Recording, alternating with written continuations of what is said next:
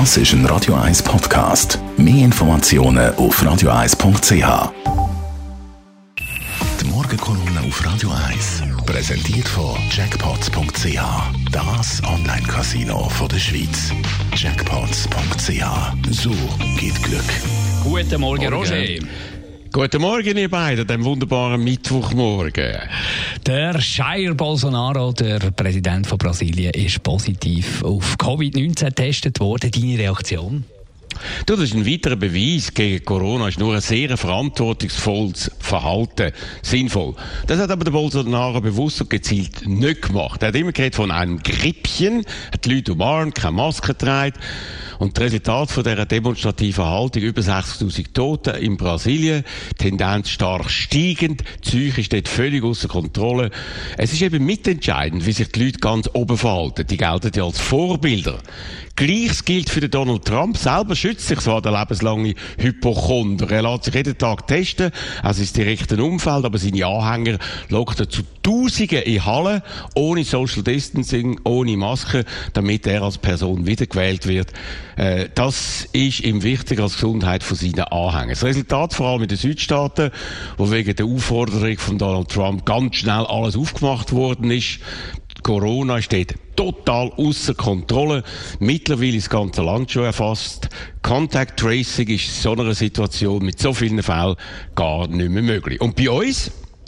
Der Bundesrat hat eine klare Strategie gehabt, Lockdown, dann Öffnung mit höheren Testzahlen und Einführung von einer Contact Tracing App, um bei erneutem Ausbruch sofort können einzugreifen. Bis jetzt circa eine Million haben die App abgeladen. Sinnvoll wären 60 Prozent von der Erwachsenen heisst, also etwa drei Millionen. Wir sind dort noch weit davon entfernt. Und was sagt unser Bundesrat der Uli Maurer? Nein, ich lasse das nicht, aber komme nicht raus. Demonstrativ gegen also ähm, Bundesratsentscheid, gegen Kollegialitätsprinzip, gibt sich dümmer und ratloser als er ist und das gezielt, hätte natürlich Leute, die ihm beim Abladen könnten äh, helfen. Ist relativ einfach, habe auch ich geschafft. Wollte er aber nicht. Er ist ja schon gegen den Lockdown gewesen, hat's geheissen. Und hat ihn wollen früher beenden. Und ist dort nicht durchgekommen. Uli Moore, das muss man sagen, hat einen super Job gemacht als Finanzminister. Gelder in Milliardenhöhe sehr schnell zur Verfügung gestellt. Geschaut, dass die Rekordtempo verteilt werden. Das ist aber nur die eine Seite. Seine eigentliche Haltung gegenüber Massnahmen vom Bund sind seine Aussagen über Contact Tracing App.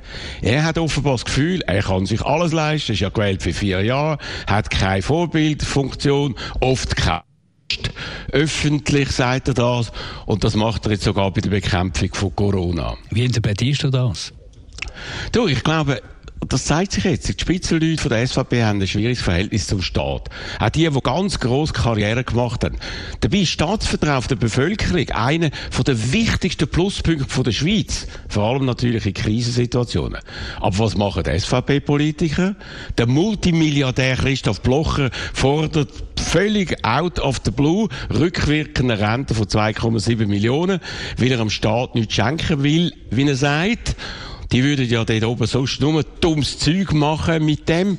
Und sein Fraktionschef, der Thomas Eschi, sagt, bei ihm sei das Geld besser aufgehoben als beim Staat, wo gerade in der heutigen Zeit finanziell besonders gefordert ist, was mehr als zynisch tönen tut.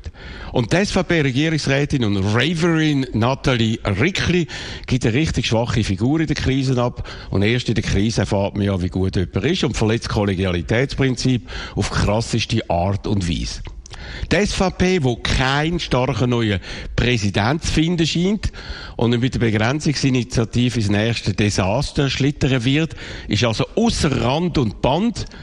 Und das muss auch uns alle interessieren, dann, wenn der Kampf gegen die nächste Corona-Welle durch unmotivierte, frustrierte, schlecht gelaunte SVP-Amtsträger behindert wird. Und genau das findet jetzt leider statt die Morgenkolumne von Roger Schawinski zum Nachlesen auf radio1.ch. Die Morgenkolumne auf Radio 1.